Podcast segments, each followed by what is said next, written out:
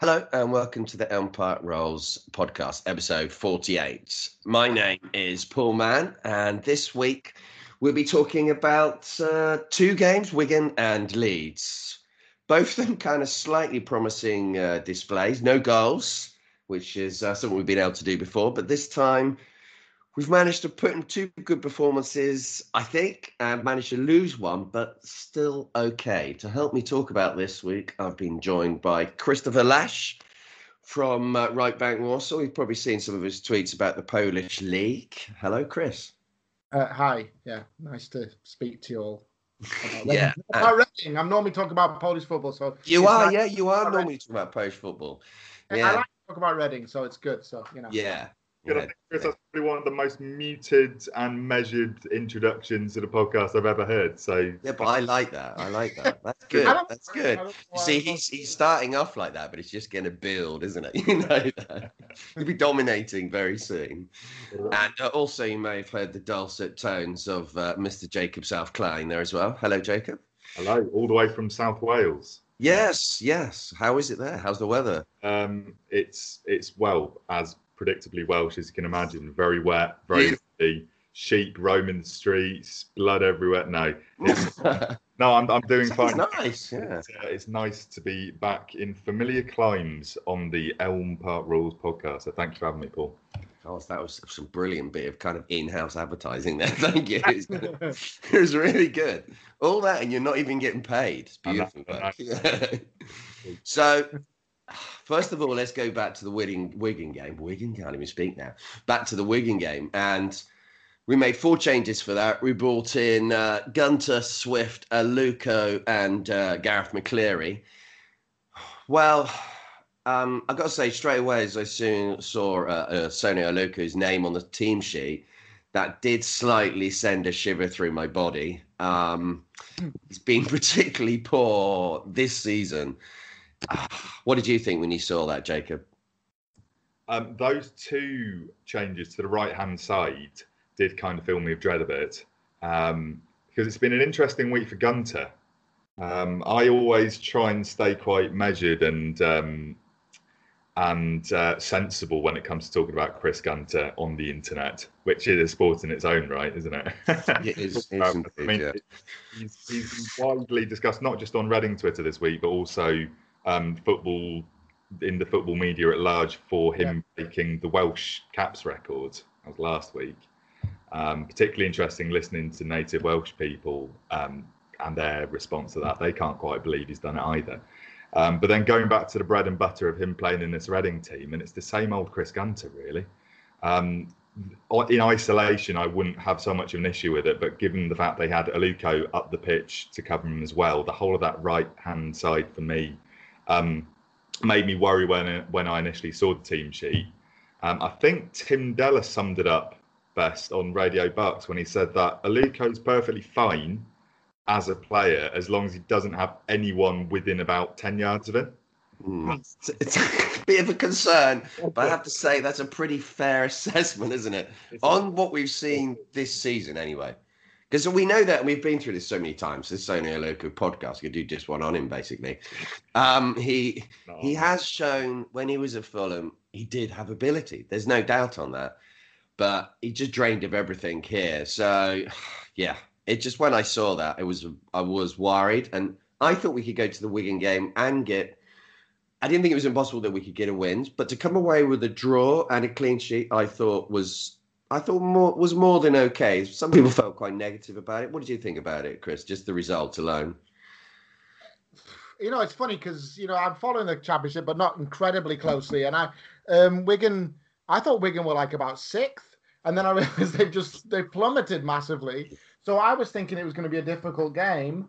And I mean, I've, Wigan's got a really good home record, so I, I don't think you can really um, you know, argue with and, and nil. I mean, it's people, you know, people on Twitter get angry about everything, literally everything, not just about Reading, about any, you know, people just Twitter's the, a great um, way yeah. to vent about stuff. Um, and um, it's a draw. It's a clean sheet.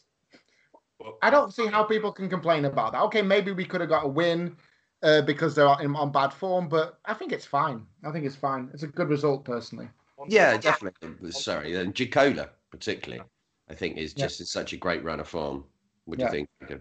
Yeah, on the on the point that Chris brought up about, and you touched on the Jaakkola as well. Um, it was a clean sheet, and we've only had two in Yeah. the space of what is now 19 games a season, 18 games. Yeah, 19 now. Yeah. Um, yeah, after Leeds it will be 19. Yeah. So that's astonishing, really. Two clean sheets in 19, and that was our second one. Um, so I mean, you could take it as a positive. It's more of a damning indictment about the rest of our season up until now. Yeah. But um, I was pleased to see Jaakkola continue in goal. I don't think you can drop him on the form that he's in, uh, certainly against Wigan. And I know we're going to talk about Leeds later, but Yeah, I thought right. NT. Um, and I was pleased to see him still in the team. In terms of the two defenders he had in front of him, I know John O'Shea was given the nod again against Wigan. Um, and there were question marks as to why Ilori was being kept out of the team when he was one of our better defenders at the start of the season. But it's probably goes to show why I'm not the manager because we came away with a point and the clean sheet. So, you know, Yeah, no, it's, if you just look at it that in one game, it's okay. We haven't lost to a team that's quite near to us, and that's vital, especially away from home. They haven't been able to move away. If we go there and we lose, it gets it's definitely not great. But we got players coming back, hopefully not too distant soon. And one of the players that has come back in, I think he hopefully be able to start more and more games soon, is Garath McCleary because he created our one clear chance in the game for Yakou Meite. I mean, I say clear chance; it was hardly a sitter, but mm-hmm. you know, it's kind of if you if you're if you're a striker playing for Reading at the moment in the last two games, you haven't really been getting many chances. So it'd be hard oh. to criticise him for that. But I think McCleary, when he's come back, I think he's looked back to almost his best form that he's had in Reading in some ways in brief periods, because he, he's taking on players, he's going past them. You know, just want his fitness to come back, and I think it'd be a key player to have in the team. I mean, I'd have him. You know, we come on to the Leeds match, but Swift, I think he would replace him on that side for me. the fascinating thing about That's McCleary is that everyone had, including me, everyone, myself included, had written him off as a spent force at this club. And he's been a very good servant for us. He's been here, what, going on six seasons now? Six years? when we got promoted in 2012. Um, and no, like you say, he's come back into the team having worked exception, exceptionally hard to get back after a long time out. Um, and he has rejuvenated our wing play, I think. Um, he's filled the role that we expected Aluko would really when he signed for me. Um, I think McCleary being back is a real asset for us. Yeah, no, totally. I think he should, I mean, if you think of the goals that I mean, I know um, he was fantastic three or four seasons ago, but the kind of the just the kind of dynamism, you know, and the fact that he can, you know, obviously brilliant shot as well. Uh, scored some amazing goals with us, really, um, including that brilliant one against was it Burnley at the end Yeah. of the, that Last was just of the season, such yeah. a superb goal. QPR goal was a couple of goals against QPR were just brilliant. Um, so you know, for me, he's he's a completely. I mean, Aluko was good at Fulham, but he's to me, he's just far better than Aluko, just on every level. You know. yeah so no we will um uh, uh yeah it's a kind of frustration because if you win that game you go into the leeds one with a little bit less pressure but we move on to the leeds match and uh, overall just as a kind of like looking i was really worried about that match going into it i thought we looked prime for a good beating from someone if you look at the previous matches against even even if you use the ipswich match a team that are not that good really in the first half alone, I watched the game and you just Ipswich could have easily had probably three or four goals in the first half, and that would not have been unfair. And you Yeah, think yeah. going to Leeds, that's a bit of a worry. But what did you think of the way that we set up in that game yesterday, Chris? I thought I thought we looked really good, solid wise.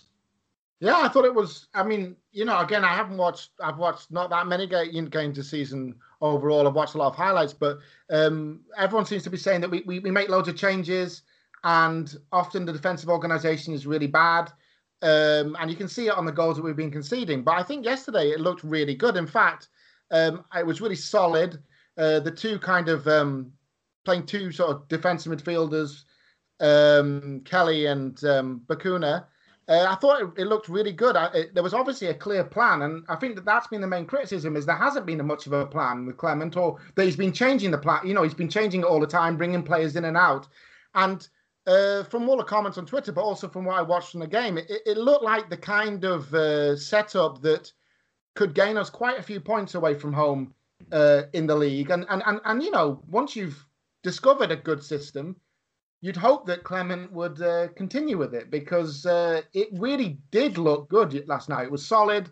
Leeds were really, um, you know, but okay. The big in the first half, Reading were played pretty well. Uh, Leeds had that good period after half time, but from about the 70th minute onwards, Leeds looked really worried. Totally. Uh, I mean, if you just talk about the first half, Jaakkola didn't have a save. Yeah, exactly. You know, you would say that's perfect because that's one thing that we've been saying uh, all for the last year or so is our goalies have had to make multiple saves in every single match, and not yeah. just any old saves, kind of brilliant saves when they're left completely stranded. So, I mean, even in the whole game, he probably only had two or three. He made an exceptional save from yeah. Roofe in the second half. I mean, Jaakkola is one of the, if you'd uh, put him alongside Meite for probably best player in the last month or so. What do you think, Jacob? what a turnaround that is, by the way, how we're calling Anssi Jaakkola one of our best players. I'm hmm. delighted for him. I don't mean that in a jokey way. I really do. Yeah. It's amazing how he's turned it around. Um, you, I think I want to say this. You mentioned how at the end of last year, Paul, when um, Paul McShane was buying drinks for people uh, in an unnamed establishment in Reading, um, he was there and he he mentioned to you how much he wanted to stake a claim to a spot and to stay on at the club. And he's done yeah, that. totally. I mean, I, I was with uh, Anssi and um, uh, his girlfriend, wife. I'm not sure. I don't claim to uh, know the full details of their relationship, but he absolutely loved being at Reading.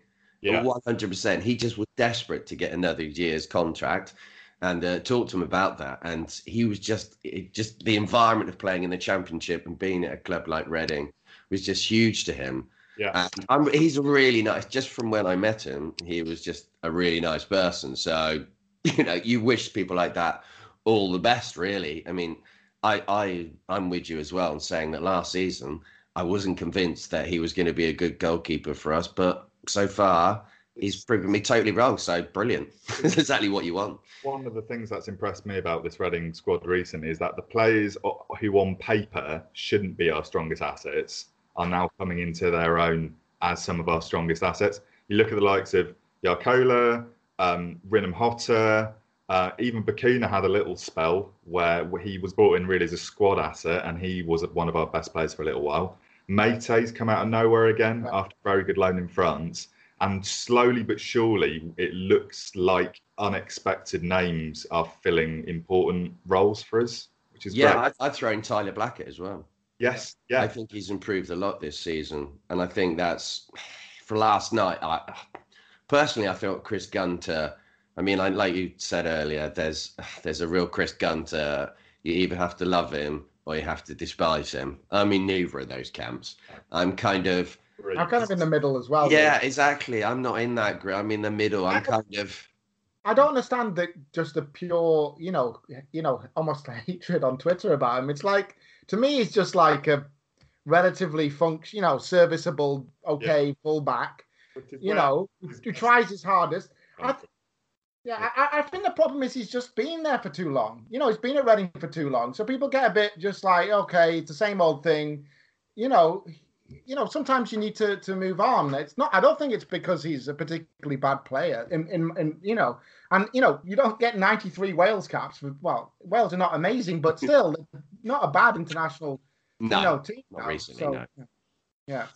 No, it's it's uh, sorry, you go on, Jacob. Sorry. The interesting thing is, usually the longer a player stays at a club, the more people warm to him over time. and you know, and but he is it's extremes. It's extremes constantly with Chris Gunter. As I was saying, is the love. I think the dislike is too much, mm. and I think the love for him is because of the dislike. It's yeah. kind of like he's gone one way. It's it's just oh, it's so hard to find it. Because For me, he was six, seven out of ten every week for Reading. I would say in the Championship, which is okay. I would say this season when I've seen him, he's dropped down to a five. Yeah, five. I would say he five. I mean, last night he just most of the issues that were coming from Leeds were coming down his side. Oh, I will add in that Swift was on that side as well, and he was getting no support. So let's let's not make it all to be Chris Gunter's fault. but there was an incident in the first half when he did his uh, kind of almost famous dive to get a free kick when he was in trouble, and the ref went, "No, no, no, that's handball against you, Chris. no, that's that's we're not going to fall for that one." Wasn't And he then- the most blatant handball of the night of his Oh, eye? that That was incredible. That was bizarre. That that was was. Bizarre. Like I saw the replay. for our I- penalty as well. Yeah, it was very strange. Was it? It was right on the line. It was right. I don't think I've ever seen a handball right on the you know the goal line. It was Yeah. really bizarre. Yeah. Yeah, if Uh, you're going to do it, make it a new kind of style. Just just go like that. just, just push it away. For the people listening, that was me doing a motion that you can't see. so Yeah. no, it was it was quite unusual to see. Uh, he's just getting caught out of position in the first minute or so. He's getting dragged across into the centre too much. And you think, Chris, you're an experienced player. I understand you're kind of trying to cover a space, and I get that, but it was slightly frustrating that he just doesn't seem to learn from that. And, uh, and I'm not saying that Tyler Blackett is the next Paolo Maldini, because I really don't think he is. But I think he's a little bit better where, than where Chris Gunter is at the moment. Do you think that's fair? I think. I mean, I'm, yeah. Go go for it. Go for it. Um, I- he, for me, um, he's our established left back now. And I know for ages we were saying he's not a left back, Tyler Blackett, but in Obita's absence, I think he's our first choice left back. And weirdly, um, he was left out last night. But you know, sorry, you go on, Chris. Um, I No, I just I- I wanted to quickly just give a bit of praise for Leeds because I think we've, you know, they moved the ball around so quickly. I mean, that's I mean, obviously they, they actually got into some pretty good positions, Leeds, and and then just messed up really stupidly. You know, so I think that was part of the Yes. reason why they didn't have as many shots on goal was they were making sort of mistakes around our box. Um, and they were broke. Break. There was one thing when they broke through on goal, and there was a really bad pass I think made and stuff. And I think that Le- the way Leeds play, uh, it's very dynamic. There's a lot of movement, and I think that that is, is very difficult for fullbacks to uh, to deal with. I think Yiadom actually had some problems as well, although he he's obviously playing better than Gunter. But um, I would say both of the fullbacks were having problems just because the way Leeds play. It's really there's so much movement, and uh, Yeah, no. Leeds are like a good team. This is what, yeah, I think Leeds would be top six quite comfortably this season. Yeah. Yeah. I mean, I don't think we hit Leeds last night on their best performance, like you say, Chris. I think there was opportunities that they had, like the breakaway one when he just didn't pass the ball to maybe Alioski, maybe.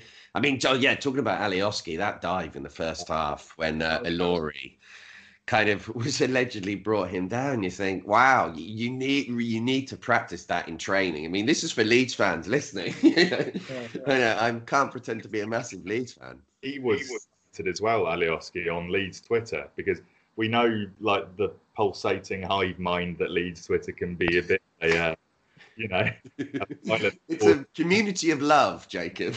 yeah. But um, they were just absolutely slating. Their own player saying that's embarrassing. How can you dive like that? And yeah, it really was not a very convincing routine he tried to pull. There are a few odd moments like that in the game. I found. Um, Yeah. We've already talked about Gunter's handball weird fly spotting motion at the end of the game. no one knows. and his dive and just yeah, it's very strange. Like vintage cheese Tuesday Tuesday night action. Jack. It was. Yeah. and We got to see it, so that was beautiful, wasn't it? but, but but but I thought there was quite a good uh, you know um, you know flow to the game, uh, and you know it was played at quite a fast pace and and you know what what I was really impressed with was um, we won the ball back from Leeds in quite difficult areas a lot, and from Mm. what I've been seeing of the highlights, it seems like we sort of uh, we sort of almost part like the Red Sea, you know.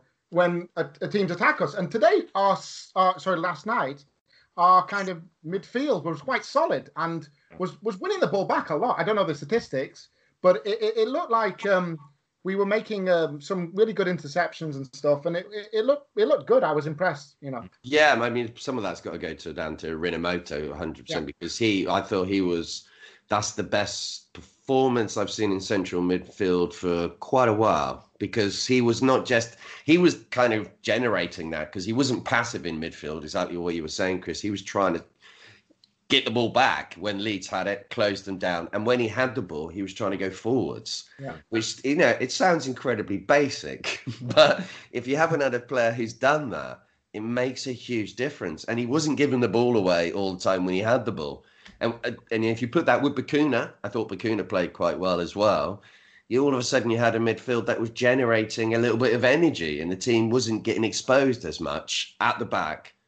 I mean, you know, am I being too kind of you know, overexcited by it? No. You have a right to be excited by that, Paul, because so often on this podcast and in general around the fan base, we've been saying that a lot of the problems we have can be attributed to our midfield and how flaky it is. Like you were saying, how it usually parts like the Red Sea. Um, I think that coupled with the individually good midfield performances last night from the likes of Rinomhota, I think the formation change helped as well because what we lost in width, it meant we had four quite capable-ish midfielders. I'm trying to. I'm, i started to say that they were capable, and then I realised that Kelly and. I know what you're saying. Though we weren't having players who were dedicated wingers. Absolutely, yeah. we were flooding it. Yeah. I think what we lost lost in width, we gained in in that, and I think it meant that Rinomhota was in a position to do his best, especially given that we were playing two quite dynamic and fast men up top. I mean, mm maybe has been in good form anyway, and we know he's energetic enough and a good target man, weirdly. And that was a perfect environment for Loader to come into as well, for me.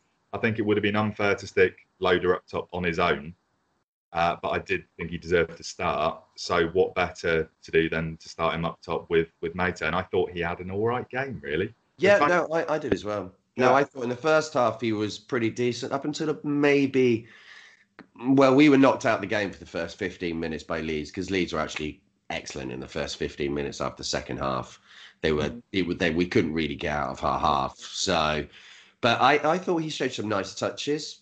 Yet again, another player who wanted to move forward with the ball, and that makes such a huge difference when you've got that player in the team and with a little bit of pace. He didn't look intimidated by any of the players or the environment seemed absolutely fine with it. And I've been saying for a while that they should bring him into the team because the other options at the moment are not pulling up any trees. If you look at someone like Baldock, I think I'm not seeing anything there. You see a massive drop up compared to Baldock at the moment. Obviously, John Bodvarsson is a completely different type of player, yeah. but he won't be playing for a while. But I think I think Loader should start again on Saturday. It does worry me with a Clement. They have a big transformation and change everything, but I think he should stick with that framework, make a couple of changes maybe. But uh, what did you think of Loader, Chris? I, I didn't think the strikers were that good last night. I have to say. I mean, they were all right. You know, it's good that you got a young guy coming through like Loader, and I really want him to do well. And there was that chance. Was it? Was it when he hit the ball and hit Meite? That was yes. the, the big yeah. chance he had. Yeah. But but I, I thought that the most impressive thing last night really was the defensive setup. In well, the full backs weren't that great, but the centre backs were very good. I thought, and I thought the, especially. Yeah. Yeah. And the midfield was really good. I thought the midfield was really solid. And I think that when you're playing that kind of a way, which is clearly a counter-attacking thing, to sit relatively deep mm. and try to sort of soak up what Leeds were doing, the strikers are not going to have much of a chance.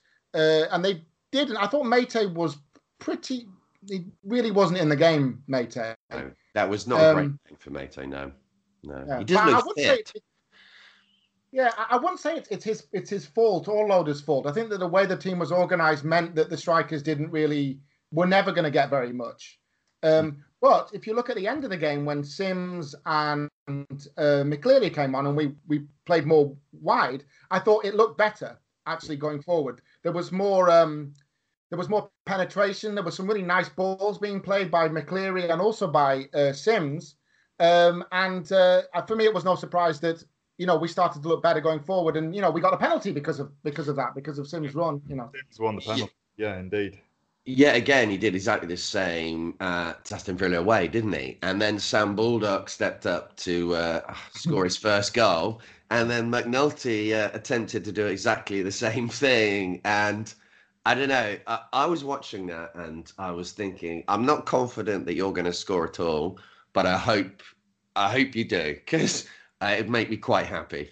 but it just, yeah, yeah it just one though because even though McNulty obviously is a player that's low on confidence, presumably has been low on chances that he's been given in the team. He's been featuring off the bench, if at all. Um, so on that basis, maybe it wasn't such a wise decision to give it to him. But credit to him for attempting it Yeah, and totally. Youngers to step up. But also, I'm not sure there were many other players on the pitch at the time that would have taken it or could have taken it. I think it would have been unfair to give it to Loader um, had he been Definitely. Yeah. because uh, he, I mean, that's a confidence destroyer if he misses that. Um, Bacuna, I know, is taking penalties for us before, but am I right thinking he's missed one? I Or think, I think Yeah, he I, missed, he did last season. Yes. yeah, yeah.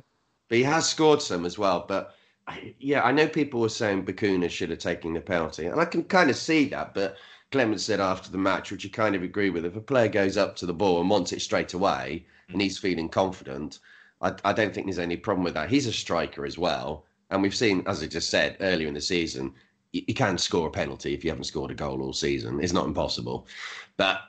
Yeah, it wasn't a bad penalty though. I didn't feel it was a terrible penalty. Didn't Clement say that basically Swift and Kelly are the two penalty takers? So basically, whoever whoever grabbed the ball was going to take it. So yeah. Yeah. yeah, You can't. You can't really criticise him for taking it. I mean, you saw Bacuna when you watched it on TV. You could see he couldn't even face the uh, look at it. He was turned with his back to it, and he's uh, kind of praying and hoping. And then he hears the crowd reaction, and he, he's thinking, Yeah. "Oh fuck, this hasn't gone well. it's like this has gone bad." which was the But, yeah. word his father, by the way, uh, Jimmy McNulty. He's very active on Reading Twitter, uh, willing his son on every week, and that, that- like you so aptly put there, Paul, his Yeah. exact words were, yeah. No, that's. I mean, you see that the other side of it when you see the family have to watch it and stuff. That's kind of. He feels the pain of that, doesn't he? Well, yeah, I felt the pain for him as well, missing it, because everyone, people go, "Oh, you know, he's an, an idiot for missing it." Much worse than that, obviously. And you think, but God, he's got to live with that now. And if you look at someone like Liam Moore, he obviously missed quite a famous penalty for us. He Uh, didn't even get it on target. you know, so at least it was on target and created a decent save. But I don't know. You need those moments to kind of turn it around because the momentum is just not with us at the moment at all. We need something that big result, and a draw last night would have been huge for us. it's it's irritating because we were unbeaten three, I think I'm right in saying, as Yeah. of Wigan. Um, and I know we weren't feeling particularly confident performance wise around that time when we were on that little run, if you can call it a run. But it's about momentum. And now that our chief executive has left, with all the press and comment that that's attracted, um, and given that there were shoots of improvement, no matter how small on the pitch last night, maybe now is the time. And I know we've had so many false dawns, but maybe now is a time when we can actually start to rebuild a bit. Um, yeah, well, hopefully, if he sticks to this kind of formula, I mean, we all know that if at Reading, if you play academy players like most teams, they're going to get a little bit more time, aren't they? That's Yeah. always the way. So, as a manager, it's kind of a good ploy sometimes to Yeah. throw some in. I'm not being cynical, but the ones that are coming in are actually doing okay. Yeah, Danny Loader didn't pull up any trees last night. He wasn't sensational. Let's not build him up. But I think there's something there that's worth maybe staying with, Mm. you know, persevering with. That's a better word. And I don't know. Rinomhota was excellent, and he's definitely Yeah. going to play. So, you know, you, you want to see these players come in, and Kelly did okay. I felt in a slightly deeper role, which he always does. He's not that player who should be up the pitch. You kind of think he should be, because technically he can be a good player sometimes, but he just he doesn't really. He's much better in that deeper role. So last night he kind of thrived in that situation, playing nice, simple passes. But yeah, it's a kind I, of I, I, I think if McCleary is back and he's fit, then to be honest, Aluko shouldn't be getting in, and neither should Swift. Really, I No. think that I don't. You know, okay, McCleary is a winger, but I think that he can also play in that kind of pocket behind the front two.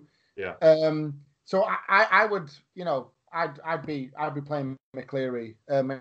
You know, obviously it's kind of. I've liked him over the years, but I think also he he he he, he really does. Um, he's got quite a good eye for a pass. Um, he's got a great shot, and you know he's just an exciting player. Um, and you know Aluko's head is just he's he's so. It's not only that he's playing badly; he he looks so underconfident. Every time he gets it, it's like, oh, I've got to do something with it. And it's you know terrible crosses, awful little passes. It's just it's just awful. I mean, you know, people criticize Gunter, but for me, his his level is way way better than Aluko. You Oh, know, yeah, totally. 100% agree on that. certain level of performance, whereas Aluko is looking awful. You know. Yeah, no, he is. And like you say, it's as much of a mental issue now for him as anything. If he gets a move somewhere else, Yeah. he could well do well for them. He just he's got to hit the ground running somewhere else. I mean, I don't know. I, I can't see him leaving. Hmm. Maybe they could loan him out somewhere, but I'm not sure where he'd end up at the moment. But On It- that note, Yeah. with January coming up, I'm even though we're just off the back of a loss, I'm feeling quite optimistic going into Christmas and January because we've we've got players that are going to be coming back from injury. I know Ezra Talahi's due back in the new year. I thought he was impressive in the couple of games he had for us before he got crocked. Um, I think him in the holding role in the midfield when you got Rinomhota in there too is a good spine to have. And you chuck in Bacuna or Kelly, and then all of a sudden you've got options. McCleary coming back to a real asset. We've got January to ship people out as well as maybe get in one or two quality signings as opposed to five or six sideways moves, as has been kind of the focus over the last few windows.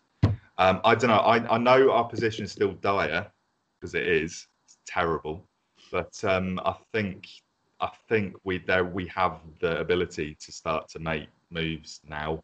And my faith in Clement has been semi restored a bit in the last week or so, in that he's doing things to shake to shake it up as much as he can. I think.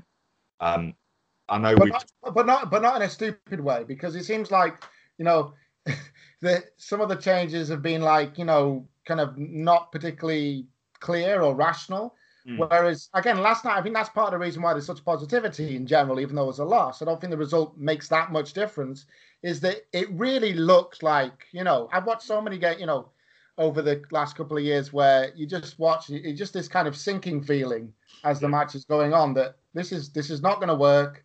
Uh, we're just sort of clinging on partly via a combination of luck or not particularly i don't know the other team not working out that we're bad it's Well, not tactical genius, is it? yeah. No. Whereas No. last night, last night it really looked like there was a proper core. It looked, you know, it looked like a little like a little bit like a really good cup tie where you know you set out against a better team and you you, you know it was all in the right place and uh, and if that can continue, I, I you know, I mean, I don't want to be too overly confident, but I think that um you'll I think that we'll be getting results if if if you can keep doing that.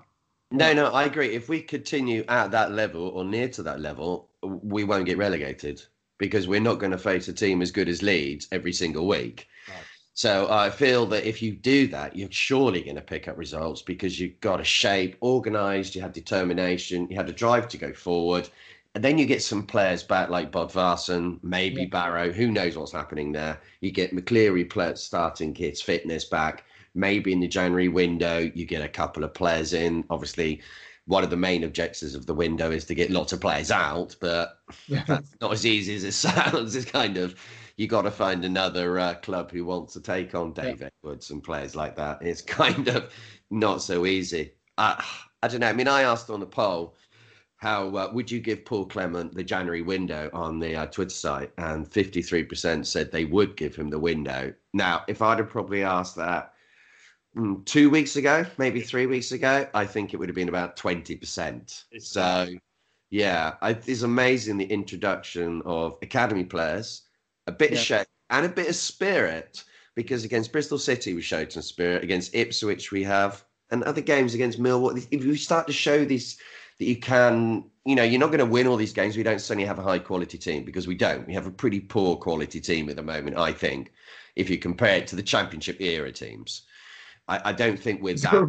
We've had some really good teams. I mean, I was just watching some like old. I don't know why. I just got on a kind of a bit of a nostalgic tip a couple of days ago, and I ended up watching Reading uh, some highlights of Reading Villa when Sidwell scored two. Oh, don't, I- don't, I can't do it. Just like Oh, you're taking. He's going to come up in a minute, Steve Sidwell. Actually, yeah, actually, that is yeah. Oh, what a player! I mean, people were comparing Rinomhota to um, uh, Danny Williams last night, and I thought oh, it's when you move on to the next level when people start to dare to compare you to Steve Sidwell. you know you've reached good levels because nobody would really do that yet because that's way too premature. that's kind of you don't want to uh, put that death wish on him.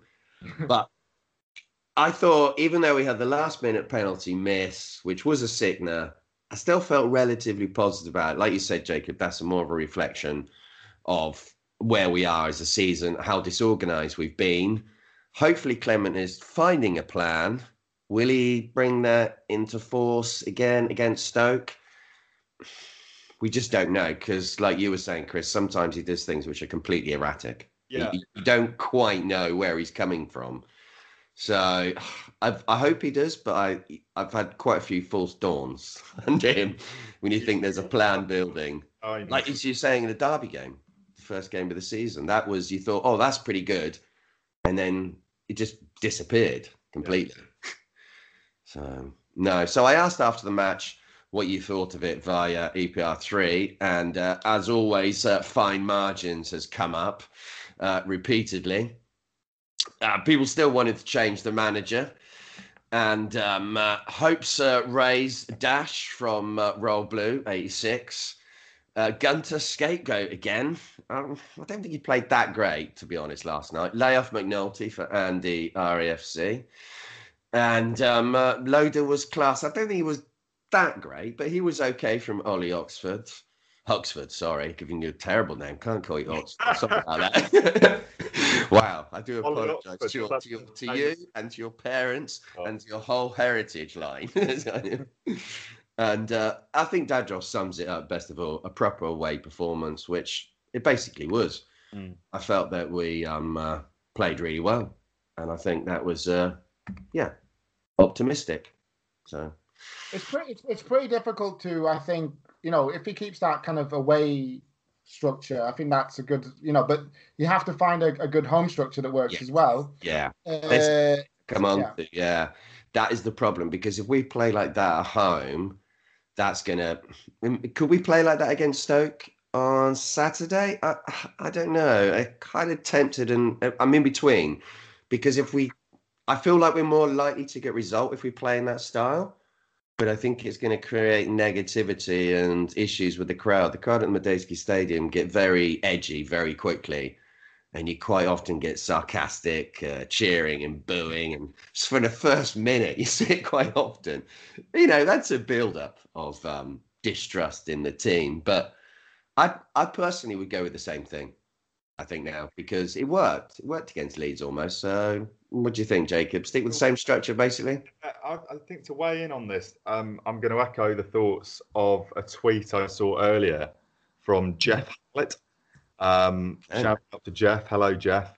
Um, he he tweeted um, in response to your poll saying, given the emergence of Rinomhota and Bacuna, um, do we now have the components of a conventional 442?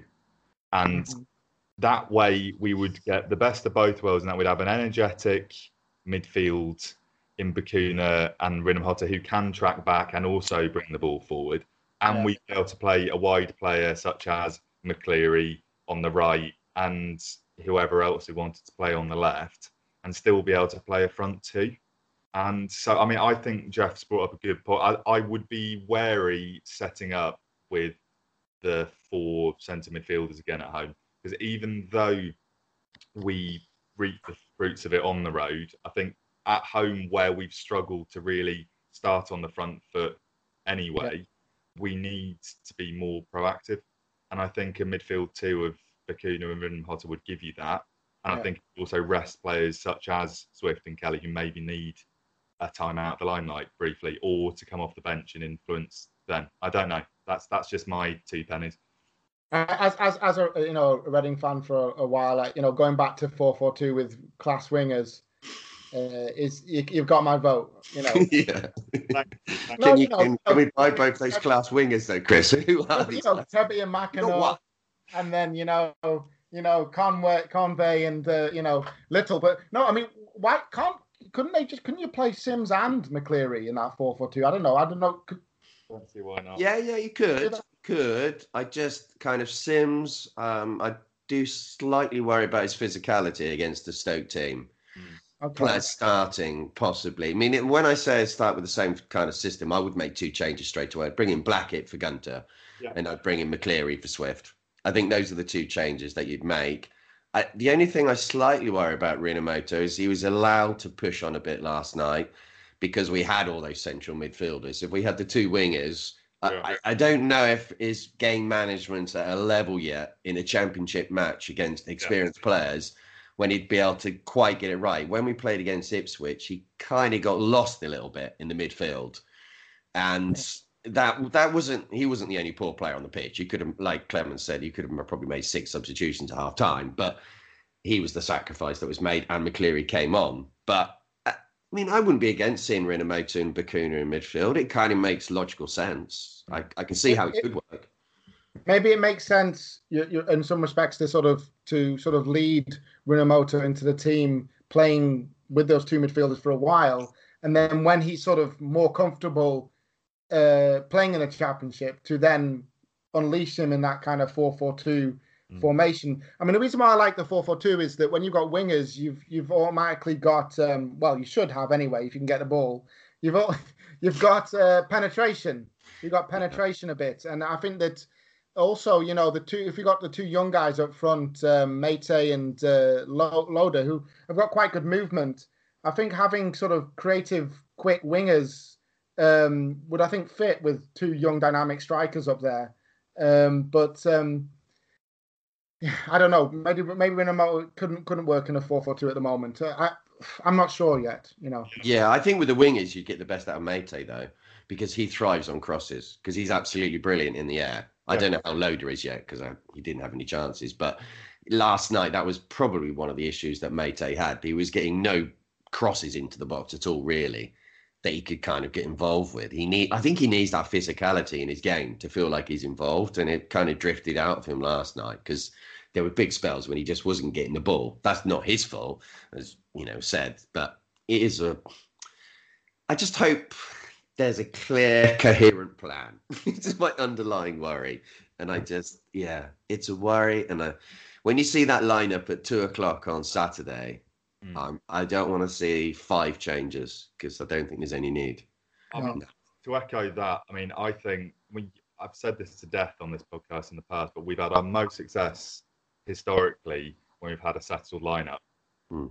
I know we've been hampered by injuries, and I know we've had to tinker out of necessity to try and find a solution in recent weeks. But I'd like to think we're now entering a phase when the defence can settle I, I would love Yiadom to stay on the right. I would love the the defensive two of Ilori and Moore to start every week. Mm. You know, because I mean O'Shea, fine, he he did a job. He's not a long term option, whereas Moore and Ilori to me are. Yarko yeah. isn't a long term option, but he's our most informed keeper. Kept us in the game against Leeds and has done nothing wrong when called upon this year. So he has to start. So instantly, the only question is who you play at left back, and I think you've made a good case for Blackett, Paul. So I'd love to see a defensive Blackett, Ilori, Moore, Yiadom, and Yarko yeah. the weekend, and to see that going forward. Yeah, that's that's how I'd like to see it. I mean, just hope we uh, see that consistency in the team because, like you say, it's a key factor if you're going to do well. Because if you keep on chopping and changing it all the team, if you if you're putting in decent performances, which most of the players did last night, and they're not being rewarded by being picked, it's. Uh, I don't think that's great team, you know, man management. Sorry, it's a, it's a bit of an issue. I mean, what's been the problem with Baldock? Because from what I've seen, I've seen little bits, and he's been pretty good. I, I do, maybe does Clement doesn't quite know how to fit him into the system. I, have seen sometimes been playing some almost, almost as a winger a little bit at times. Yeah, he has. I think he needs Bodvarsson alongside. I think he's play that, too up there. Yeah. yeah. yeah, I think that's what he needs. He needs that player like he had at Brighton for periods with Glenn Murray. He yeah. needs that kind of link, big bloke who's going to play him in a bit, link it up, hold the ball up, and then he runs through. He's not lightning, but he's you know he's not slow, and he's he's quite a decent player, I think. But he's suffered most because of that injury. You know, he hasn't been devastating when he's been in the team, but he's been okay, and he has scored a few important goals. I think he gets slightly unfair criticism for performances that he's put in. But but do you think it's also because like Meite is? A, I mean, I like Meite because he's got so much energy and he tries so hard. But it doesn't. Sometimes you don't know there's not really you can't quite see what he's doing. He's just sort of he's such This a live wire. Yeah. He's a live wire, but he he doesn't really work that well with other people. He's just sort of you know running around. I know what you're saying. Yeah. No, Yeah, he's whereas- an individual player. When he first started, he was even worse. And he would just Yes. take shots all the time, wouldn't he? He was just mad. So he's kind of slowly understanding Yeah. that football is actually about 11 players. and he's got a lot better. and he's scored a lot of key goals for us this season. So I'm not going to, it's not criticism, but you're right. I think he he's not quite got that part of his game yet. And I think that him and Loader must be working a lot on the training ground, trying to work out that situation so there's a bit of a link. Because you don't have the two best players together always have to work. I remember Noel Hunt. Noel Hunt wasn't an amazing player, but he always seemed to get the best out of the other player around him. Oh, he's He's- fantastic. Yeah, he was. I mean, I'd love to have a, a fully kind of no 28 year old Noel Hunt now. He'd be perfect. he would. He'd also be perfect in bringing through the younger players such as Loader, the ideal person to have alongside him.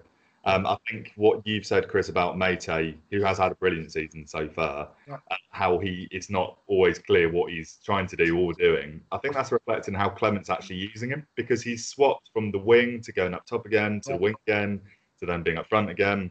And we've had players like that in the past. Blackman was a bit like that for us, but Blackman's went on what a half a season of being good. Yeah, uh, yeah, but there's one big difference. What I always have to make here is Nick Blackman's attitude compared to Meite's oh, attitude. yeah. Sorry. it's just always. Hmm. Meite, Meite reminds me a little bit of early Kebe, you know, a little bit. I don't know, like when he first came through at the end of the season and it just sort of falling over. Nothing gives Hasn't me quite the- got used to legs yet, has he? He's going no, he, he reminds me a little bit of Antonio. A little bit of that kind of player. Yes, it's, yeah, yeah, a little bit like Antonio as well. Again, that was one thing. No one knew that Antonio would be anywhere near that good of a player. He was Yes. all. Oh, Reading fans claim that they knew, but I- no, I didn't know. I definitely didn't. he was banging into people. He didn't know what he was. He like you know. Um, I've got a, a bit of a question. I mean, um, I mean, one of the problems I think with Reading is that it doesn't seem like Clement sort of is improving players that much. It Mm. doesn't seem like. No, well, know it's not be much of a plan, but I think that you know a couple of things. First of all, Clem- Clement doesn't seem like he's improving players that much, and secondly, uh, there hasn't been much leadership. Mm. Very much. I mean, I know more. Everyone loves more for being quite a leader, but especially in the center of the park, there's been a kind of a just an absence of someone who's like prepared to sort of take control. Yeah. Um, but you know, maybe maybe Rinomhota is uh, could be that player. Who knows? No, I 100% uh, agree with you there. Um, Yeah. It's just we need that player, and maybe Bacuna slightly could be uh, kind of almost the leader in that midfield. I think he's been better this season, a lot better. I mean, what do you think, Jacob, in the leadership issues? I think it reflects on paper because we've we've had an absent captain for most of the season because McShane's nowhere to be seen, Yeah. uh, either through injury or through just not being selected. Um, we don't have a CEO at the moment. Oh no, don't mention him. Now we want to go through a whole podcast without mentioning him. Sorry, but weirdly, weird. That's quite a positive, isn't it? You know, the fact that he's gone and you know we don't know who's leading the ship at the moment, but that's seen as a good thing. But that's another so-called leader that's gone. And Clement, regardless of what you think of him as a man, and I've always been a fan of how candid he is. Um, his best traits seem to stem from the fact that he's a coach and not a manager. He's Yeah. always an excellent coaching record when he's the second fiddle to a, an actual manager. So Yeah. he's maybe not as much of a leader as another manager would be.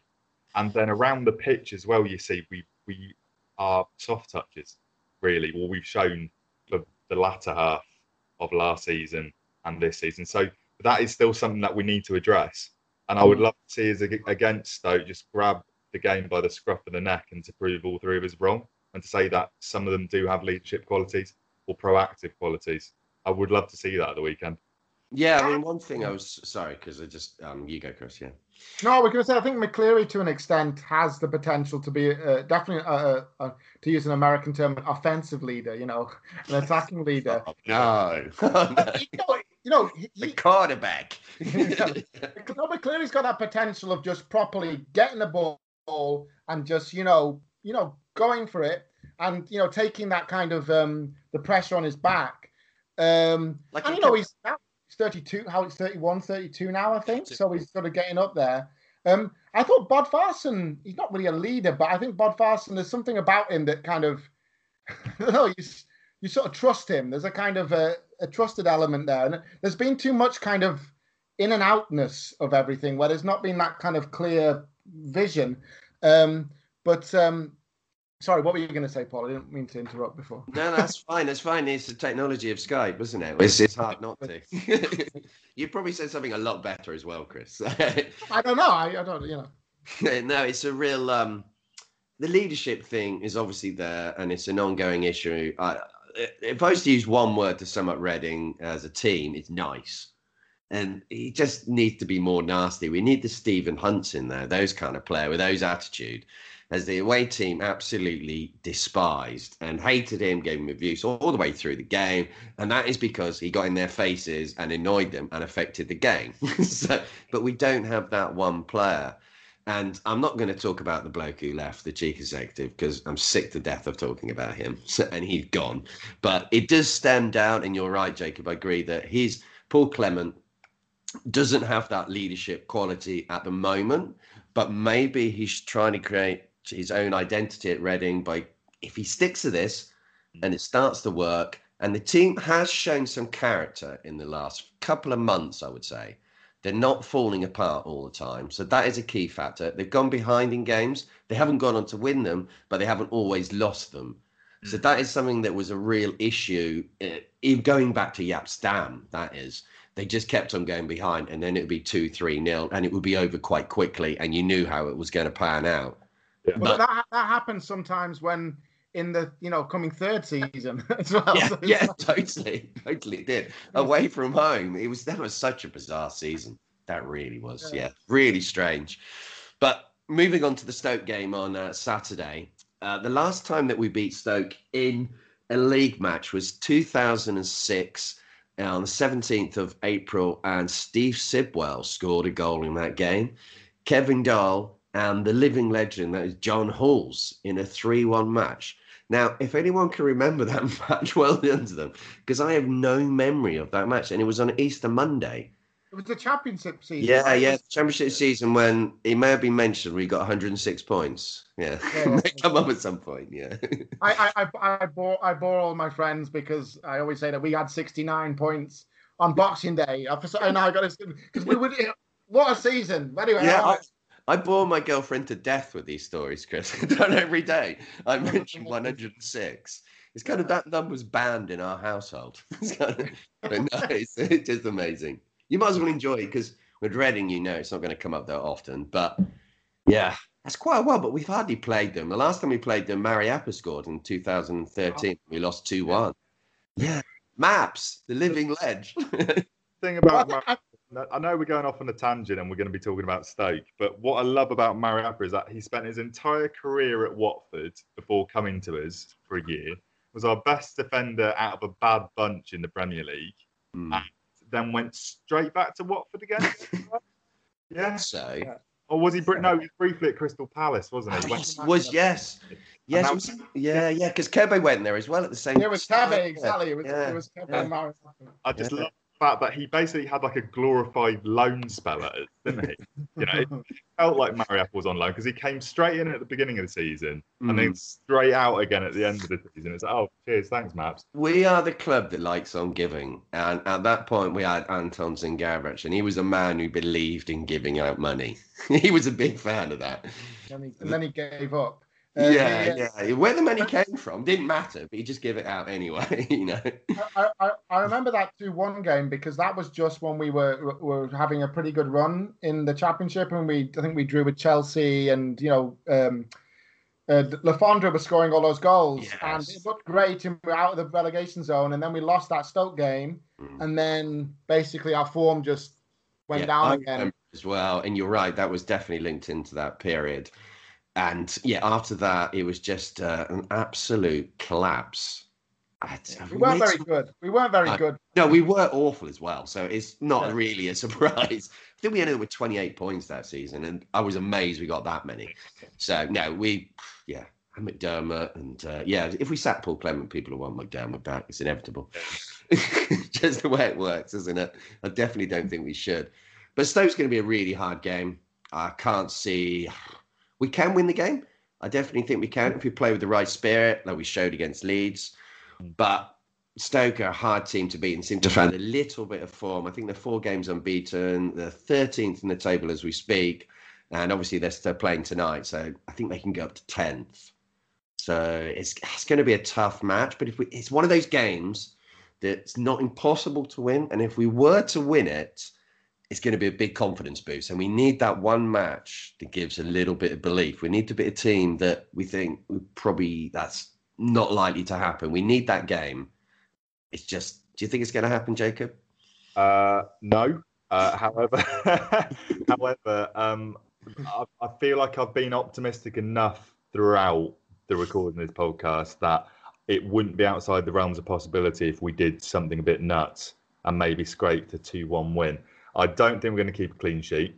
No. Um, but there have been there have been glimpses of improvement on the home front, the literal home front, um, in recent weeks. Because for ages we were bemoaning how Fortress Madejski just had become like this real monkey on our shoulder, in that we just could not buy a result at home for love nor money. And at the beginning of the season, our best results coming away from home, but now what is it? We've had a couple of we had a couple of wins on the bounce on a Saturday at home, didn't we? Yes. Well, no, we kind of we got a two all with Ipswich, but we've been in a much better run. We beat Bristol City, we've beaten Millwall as well, so Yeah. we've actually got a few wins, which makes life so much easier. We have been to other ones, but you know they've gone out of the top of my head now, so that's a bit annoying. But it's kind of yeah. The the problem with winning at home is gone. I, I don't think we need to worry about that. We beat Hull City as well, three 0 They're atrocious. They were that day, absolutely atrocious. Black and Swan coming. Yeah, but I, I think we can do it. What do you think, Chris? Do you think there's any chance of a win? Um, I haven't watched much of Stoke this year. Uh, watched a bit last year, and they were awful in the Prem. Uh, they've got a couple of decent players. I'm just looking at. They've got Tom Tom Ince is there, and um, uh, a couple of other decent players who you know pretty good. But I think that you know they're they're, they're 12th in the table or 13th. They can go. uh, I think they can't. They can't even go above 13th, even if they win tonight. Mhm. So um, you know they're mid-table. You know, and Reading are at home, and uh, you know we're sort of trying to go a bit high. You know, we've been on a relatively decent sort of mid-table-y kind of run since we beat Preston. So I can't see. You know, that's these are the games you got to win. Uh, you know, if you can get. you- If you can win every, ho- obviously, if you win every home game and you draw every away game, you, you go up. But uh, Yeah. if It's if long- you're in Reading situation, Ah. if you draw every away game and you win every other home game, we'll be all right. Yeah. Basically, we'll, we'll come mid-table. So you know, Yeah, we probably need 10 more wins, don't we? yeah, That's probably what we're looking at. I mean, we got 16 or is it 17 points now? 17. 17, so 47 might be enough. I- In the last few years, it's kind of been enough to stay up. You you obviously want to hit that 50 points, but at 10 might be enough. And you've got to hope that if we can win six or seven at home out of the ones that we got left, you kind of don't need to do that much away from home. And then towards the end of the season, you will be playing teams that the season's dead for them. And ours, I'd be amazed if ours is dead. If ours is not dead, and we're going into the last game. I think we're going to be in that last game scenario again. I can't see anything else but it. I just can't. I hope I'm wrong. it, it would be uh, whilst you say that we've got that little run of beatable teams hopefully touchwood to come at the end of the season stoke would be a nice one to win stating the obvious this saturday because they're a relegated team from the prem but they're beatable because as you've said chris they're mid-table they struggle to adapt back to life in the second tier if we can beat them we'd send out a bit of a statement to other teams saying well actually reading might be having a mini resurgence. Yeah. And I think it would also be a good way for us to get over the disappointment of Leeds because we can then take the positives from it and know that we've made up for it at the weekend. So, Yeah, you combine them two together, and it's even better, isn't it? Because you'd say, okay, that we actually continued to do something now. Yeah. Be a blooming excellent result if we can sneak past Stoke. I don't think we're going to tonk them 3 0. No. Well, it'll be a No. smash. One thing I quite liked about last night uh, was that I don't know if it was the the commentators saying it, you know, just playing it up, but they were talking a lot about Bielsa, and Bielsa looked generally worried by the way that we were playing, and also impressed with us. And you know, it's just great to have someone like Bielsa in the championship. It's just such a fantastic thing. You know, ten years ago, that sort of thing would never have happened. You know, and uh, but he did look. First of all, he looked quite impressed uh, with the way that Reading were playing. Uh, but the second thing I wanted to say is I think that um, the best, you know, as a, as a, as Reading fans, the, the the best approach is you know win next game. As was it? Is it Brian McDermott Oh, and Yeah, Dick yeah. Koppel reminded you know. So you know we can look at winning ten games, but I think the idea is just to you know focus on this one and Yeah, to totally. win and see what happens. Yeah. yeah, no. Take the confidence. We can all uh, hope for a win. That's all we can do as Reading fans, isn't it? We've got to have a little bit of hope, and maybe they've restored a tiny bit of faith in, uh, I don't know, madness of the team that we uh, love for some crazy reason. okay, then. Well, uh, thanks a lot for uh, listening, and uh, we will be back uh, next week. Cheers.